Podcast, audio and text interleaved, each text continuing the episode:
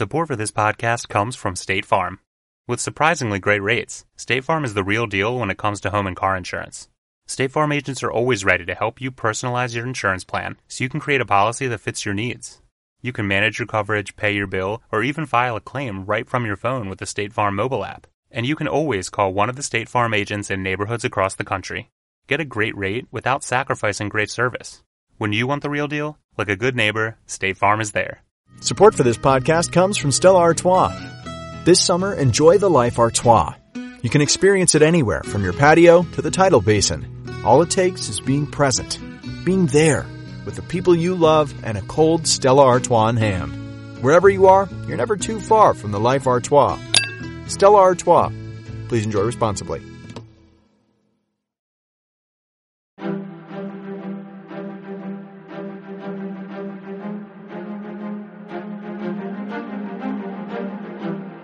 Hello, and thank you for listening to The History of World War II podcast, episode 82 Harrow. The surroundings of Harrow during the time of Winston's entrance were very different than today.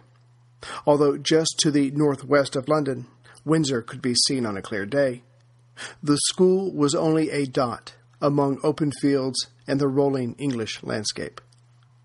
The old boys or old Harrovians, graduates from Harrow before Churchill's time, talked, in rather tense tones, of the changes coming to their beloved school. The railway was getting too close, bicycles were all over the place, and, quote, annihilating distance, unquote. These former students were happy with the school as it was. Change was automatically viewed as bad. Harrovian traditions were sacred and guarded fanatically. One tradition was that the food was horrible. But that's the way it had always been, so. The new students, once they found this out, needed hefty allowances in order to buy enough outside food to survive. So the private tuck shops on High and West Streets did very well during the semesters. It was the same with any books not of classical literature get them in town. Another tradition was the boys always saw their masters or teachers as the natural enemy, as in, it felt right, the unspoken war between the two groups.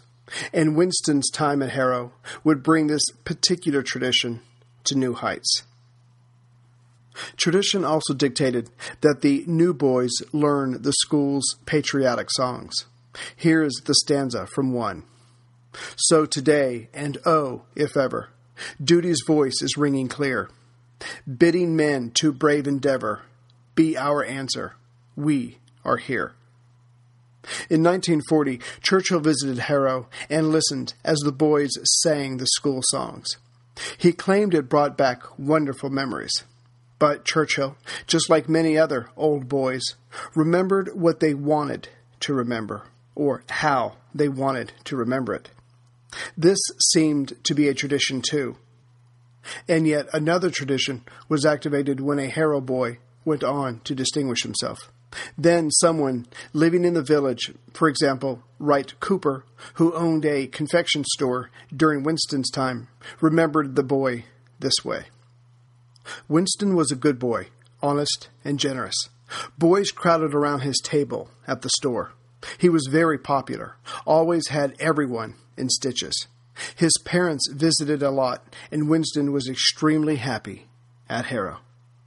Now, the truth. He wasn't a good boy. He was a constant disciplinary problem. He wasn't generous. He had to constantly write to his mother for money. The other boys weren't in stitches around Winston, but they did keep their distance from Winston except that is, when they needed him to shine their shoes, or make their beds, or do some other menial task. This was another of Harrow's traditions. Winston did this for three years. His parents each visited him once, and not together. And above all, that is to say, day to day, the boy was miserable. However, there was one part that Wright Cooper got right. Winston's high spirits, but even that's putting an extremely positive spin on the boy's doings. Sir Gerald Wollaston, a classmate, put it this way Winston, quote, broke every rule made by masters or boys, unquote.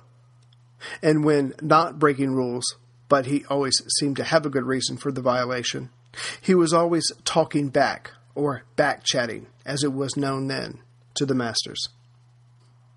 On one occasion, after Headmaster Welldon told Winston that he had grave reason to be displeased with him, the boy replied, quote, And I, sir, have grave reason to be displeased with you. Unquote. A few examples here should serve to demonstrate what Churchill's reputation was concerning Harrow, until, that is, he became the country's leader, and then the necessary whitewashing commenced. When Headmaster Welldon asked the boy when was the last time he used bad language, the boy replied in his stammer, the stammer coming from his unhappiness, quote, well, well, sir, as I entered this room, I tripped over the doormat, and I'm afraid I said damn, unquote. Sometimes honesty is not the best policy. As pets were forbidden, Winston, of course, kept two dogs in a kennel on West Street. When he found out that there were certain parts of the town that were not allowed to Harrovians, he made a point to visit there frequently. But my favorite story is when he apparently tried to kill a house full of ghosts. The Roxreth house on Bessborough Road, again out of bounds for Harrow boys, was reportedly haunted. It was certainly abandoned. So, thinking he would blow it up, rid the area of ghosts, and bring down an unsafe dwelling, plus just for the fun of destroying something, as boys are wont to do, he used gunpowder, a ginger beer bottle, and a self made fuse to create a bomb. He then lit the bomb and lowered it down into the cellar. But nothing happened.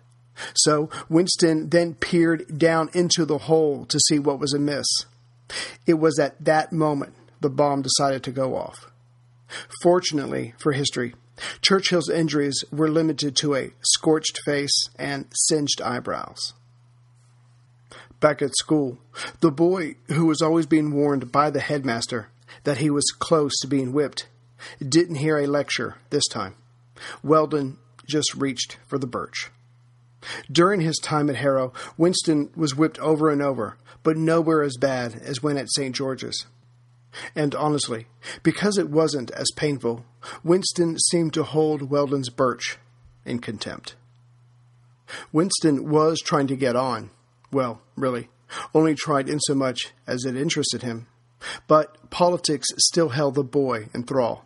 But politics he was not going to get at Harrow. So, even though he was not yet 14, Winston asked his mother to introduce him to important men in Parliament. Now, here was something his mother Jenny could do and wanted to do. I'll just leave the details to your imagination. Invitations were sent out with her name on it, not Winston's, and soon the boy got to meet three future prime ministers Rosebery, Balfour, and Asquith. But now having a taste of politics and the company of older men, Winston wanted more. So, soon after, during a school break, one of Jenny's beaux, Sir Edward Carson, took Winston to the Strangers' Gallery, which overlooked the House of Commons. Of course, the boy thought of his father being there, below, giving his great speeches. Ever trying to make his father love him, the boy then realized his father could only approve if he could get elected to Parliament and give equally famous speeches. So, returning to Harrow, Winston practiced his father's style of speech in front of a mirror. Lord Randolph was known for memorizing his speeches and then delivering them quickly his words like bullets. But after his fall from grace, the man's speeches were embittered and designed to cut. Winston, who couldn't fully understand this, copied his father anyway.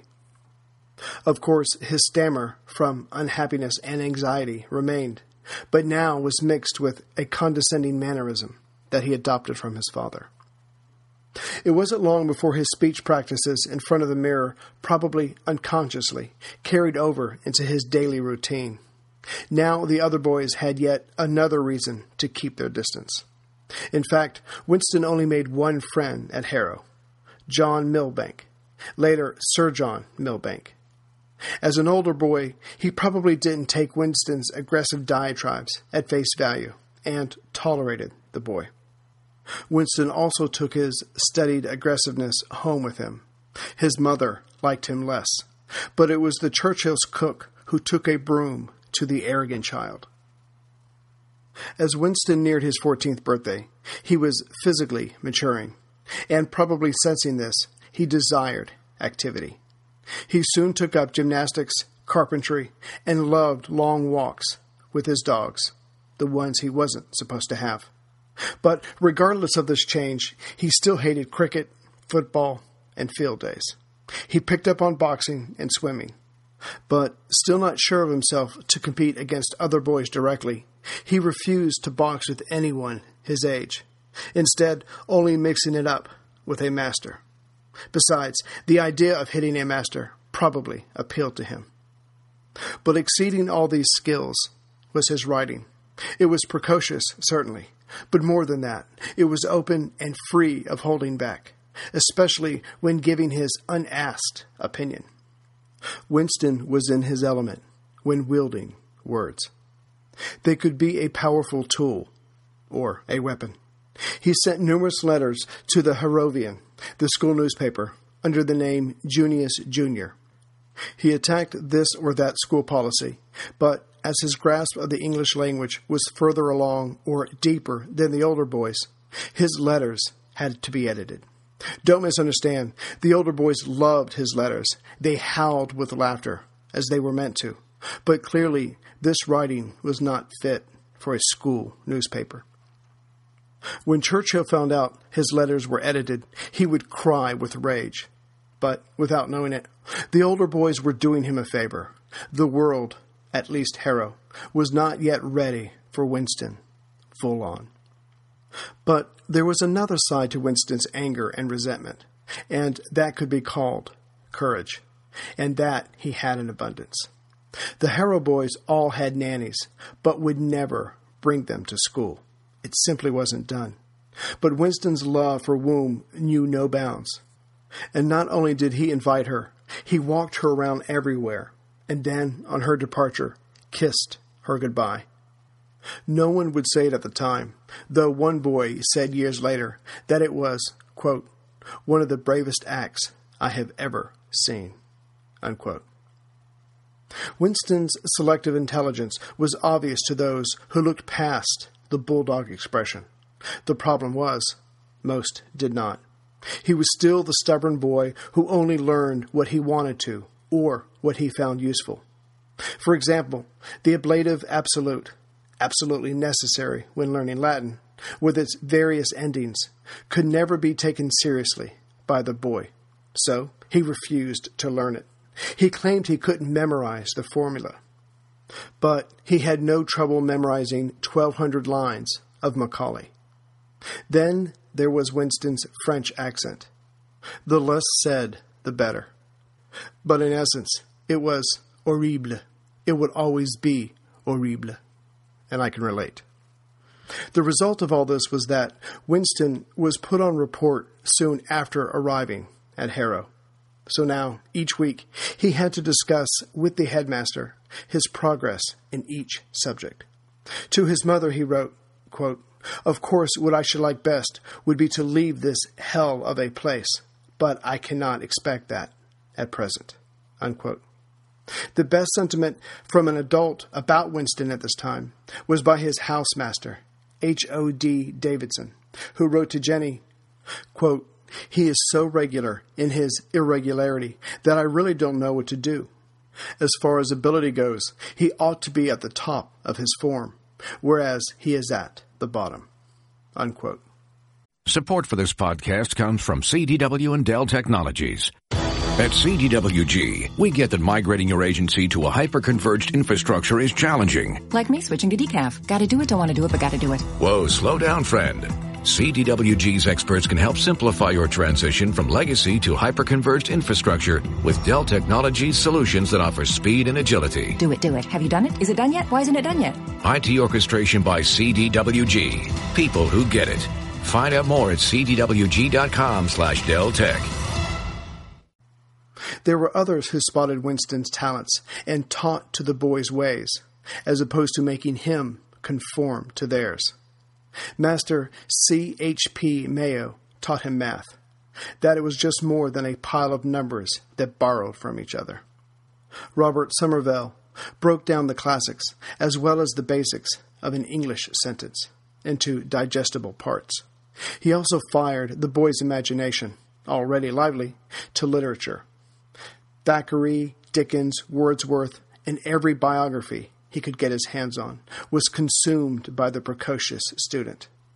Then his fencing teacher, L. M. Moriarty, asked the boy to come by after classes, and together they discussed essays and history. Winston sat in rapt attention. In short, the pugnacious boy was being taught to teach himself. He would always founder in the classroom or before an examination, but in many ways he was the most learned statesman once he grew into a man.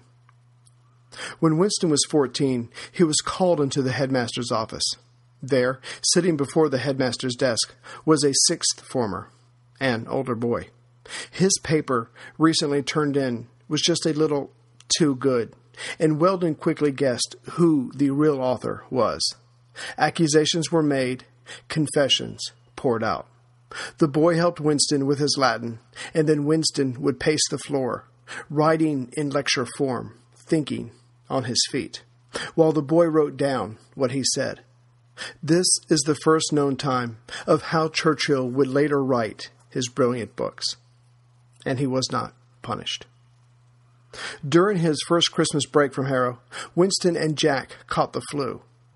Lord Randolph, who seemed to have something against Christmas, was more angry than worried. But he hoped the boys would be all right. But after December 30th, he and Jenny wouldn't be there to find out. They were off on another holiday. Winston seemed to have recovered by the time school was back in, but he had a relapse. As his parents were, God knows where, Woom was on her way. She nursed the sick, lonely boy back to health. That was Woom, always there when he needed her. Did he have enough shirts? Did he get the three black waistcoats she had sent? Was he using the dozen new handkerchiefs she had recently sent him? But, heaven forbid, if he did not write her back in a timely fashion. Then her tone changed radically. But even then, underneath it all, was her love for him. With their parents gone so much of the year, the boys spent their holidays with Woom. She took them seaside to help with Winston's chest. But of note, for two years during Winston's time at Harrow, Lord Randolph rented a home at Banstead, and it was here that Winston, with Jack's help, built a great fort and a catapult that was used to sling green apples at a nearby enemy cow. Away from school, overall the boy was happy, though he missed his mum, or rather, the idea of his mum. But he got mostly what he needed from Mrs. Everest. Lord Randolph's level of unhappiness was a different matter. He spent more time at the jockey club. His horses won more than average, but mostly he was getting away from those who ridiculed him, now that he was not in a position of power. With Randolph's life becoming more meaningless and his temper becoming less stable, Jenny satisfied herself with younger and younger men. She still had the figure to pull this off. And Randolph, unable not to see this, needed a change of scene. So he decided to dabble in journalism and report on the goings on at Cape Town. This was a disaster. His oratory was well known, and now his writing was too, but in a different way. Winston wrote to his father during his time in South Africa and continued to gush over everything his father did. This, for a very short time, brightened the man's heart towards his child. But the father was not entirely to blame. Lord Randolph had reached the final stage of his disease. As one can imagine, Jenny certainly enjoyed her time during her husband's absence. During the summer of 1891, the 16 year old Winston finally got the male support he always craved. Sort of. Some of the men Jenny was seeing could sense that the boy longed for a male relationship, and as they wanted to please his mother, Winston was invited to spend time with John Milbank. Together, they saw the naval exhibition. The next day, Winston and Count Kinsky went to see Kaiser Wilhelm II, as he was at the Crystal Palace. They had other adventures together the following week, and one can imagine that Winston must have, by now, had an idea of what was happening between Kinsky and his mother. But he was young, finally having fun, and never wanted to hurt or embarrass his mother. His lips, for once, stayed shut. Back at school, his grades continued to suffer, and his mother and Headmaster Welldon were beside themselves with frustration. For her part, Jenny continually wrote to him, telling him to focus on his work. Of course, these letters came from Paris, then Monte Carlo, then Mayfair. She wrote of the benefits of hard work and applying oneself. The irony must have escaped them both. As for the boy's weak French, Jenny had a plan. As France lay right across the channel, Winston would spend his summer with a family in Rouen. Winston fought back with everything he could think of, but then tried another tact, besides blunt force. Quote, Even if the worst come to the worst, you could send me to some of your friends. Unquote. Then the next part of Jenny's plan fell into place, as he found out he would be spending the coming holidays at Versailles with a French master from Harrow. Now, not seeing his parents at the end of the year had become a tradition, but he still had Woom, Jack, his aunts, and grandmother. Now they were being taken away from him. Over French? He fought going on this second trip during the entire latter half of the year. By December, his letters were crescendos. Quote, I will do as little as I can, and the holidays will be one continual battle. Unquote. Jenny replied that she would be the one to decide. His response to this was, You may be the one deciding, but I'm the one who has to live with it. Quote, Please do have a little regard for my happiness. Unquote. The fighting continued, but in the end, she won. She always won. A second class passage was booked for the teenage boy. But honestly, and she wrote of this to her husband, that Winston was at an ugly stage. She found his company even more frustrating than ever before. Fortunately, the boy would have a better time than he imagined. Monsieur Minson, the French master, was English, so they ate food that Churchill recognized. On Christmas Eve, they took in a play, went horseback riding, and he discovered a shop that sold toy soldiers cheaply. But he promised his brother Jack in a letter Quote, I won't travel second again, by Jove. Unquote. The battling through letters continued between mother and son, and although Jenny seemed to retreat, she rarely posted a letter or replied to his many letters, she had still won. But so too did Winston. So far, France with the Harrow Master had been nice, but the boy wanted more. He wanted another Kinsky in his life. In this, Jenny complied one can presume, because it didn't cost her anything. She tapped her still young looking foot, and three gentlemen responded. They crossed the channel and took Winston to parts of Paris his teacher would never have been able to enter. He was just over his 17th birthday and saw what money could do for one in a major city. He dined well, drank well, talked with gentlemen, and then saw a corpse. The one major incentive that worked on Churchill for this journey was Jenny promising him a week at home instead of going straight back to school. One can only assume she meant to keep her word. But in this time in England, only the father could decide if his son could miss school. So Jenny put it before Lord Randolph. The answer was a stern no. The reason behind it was that Winston's entrance exam into the Royal Military College at Sandhurst was coming up that June. But when one reads the words from his father, quote, I do pray you, my dear boy, to make the most of every hour of your time, unquote, it's possible to see Randolph thinking of his own life as he was in the final stage, and his temperament became even more disagreeable. Ironically, and I can't imagine this being planned out, as Jenny moved herself away from her husband, she moved closer to her son. This was not maternal instinct. Jenny was ambitious and clever, but still a woman. If she was going to have some sort of success in her life, besides social success, it had to be through a male. Jack was an even tempered boy who would not shake the world, nor even want to shake it. Therefore, her dreams, or aspirations, would soon come to rest on her precocious, brilliant, erratic, frustrating oldest son. Humans are fickle creatures, but as their decisions affect or alter history, one could argue that history is fickle. Lord Randolph's decision for Winston to attend Sandhurst was based on a single short lived moment in the boy's younger years. One day, Randolph popped his head into the boys' playroom and noticed the soldiers, artillery, and cavalry pieces all arranged in their proper place.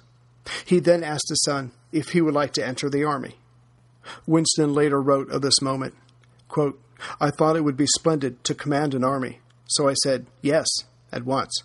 And immediately I was taken at my word. For years I thought my father, with his experience and flair, had discerned in me the qualities of military genius. But I was told later that he had only come to the conclusion that I was not clever enough to go to the bar. Unquote.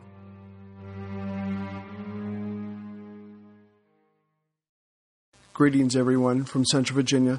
So, once again, like the Battle of Britain, I think I've bitten off more than I can chew, but we'll get through it. Um, I will keep going with Churchill until I get up to 1940, but I will certainly uh, can't wait, like you, to get back to North Africa and Greece, Rommel, and all that stuff. So, we'll do that as soon as we can. Um, I wanted to offer up two different uh, audible um, choices for you this time. The first one was written by Churchill. It's called My Early Life, a roving commission it covers the first 25 years of his life. Harrow Sandhurst, uh, active duty in Cuba, uh, the northwest frontier of India, and then of course the Boer War, where he's captured and it talks he talks about his escape. So it's a pretty good book. And again, David Case reads it. It says a different name for the author, uh, for the um, reader, but it's David Case, and he does a really amazing Churchill accent. I think you'll like it a lot. And the the other one, if you want a different point of view of Churchill's life, um, this one was about his mother, Jenny Churchill, Winston's American mother, by Anne Sebba. S E B B A. Um, this one's 16 hours long. It covers a lot about Victoria, Victoria, England, especially from the social side. And um, they, she, the the author did a pretty good job. The reader does a really good job, um, but they get a couple things wrong. They get her number of lovers wrong. Um, they guess way too high on that. But overall, it's a really good picture, and you really get a sense of. What she, and at least in her own mind, was trying to do for Winston by being tough on him. And it just gives you a whole other slant to the whole Churchill story. So that one's definitely worth checking out as well. Um, I would like to thank the, the two newest members, Jazz William S. from the UK and Jim P. from British Columbia, Canada. And for uh, my two latest donations, Linda W. from Madison, Wisconsin, and Stephen F from Westwood, Massachusetts. So thank you very much. A lot of um, other books I'm having to get, so this is really coming in handy. Thank you, everyone. Um, and just to let you know, the tour, the the website should be up and running, and it will be attached to my website, WorldWar2Podcast.net, probably by the end of next week.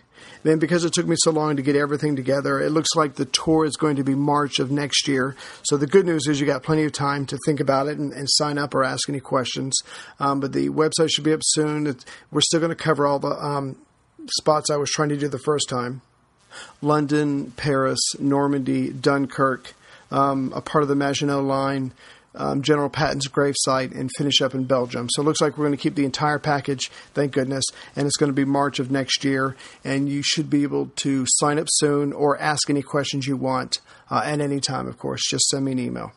So I will get to um, Churchill desperately trying to get into Sandhurst next time, and we'll just plug away until we get them done, and then get into um, Lend Lease, um, what the Americans were doing in, in Britain, and the, of course the war in North Africa and Greece. Take care, everyone. And now a game of commercial chicken brought to you by Progressive, where we see how long Flo can go without talking about insurance. Ready? Go. So the the weather is just all over the place lately, right? One day it's hot, and the next day it's uh, it's windy for a while. It's like make up your mind already. Drivers who switch to Progressive could save big. Okay, you win. We can't help but save customers money. Progressive Casualty Insurance Company and affiliates.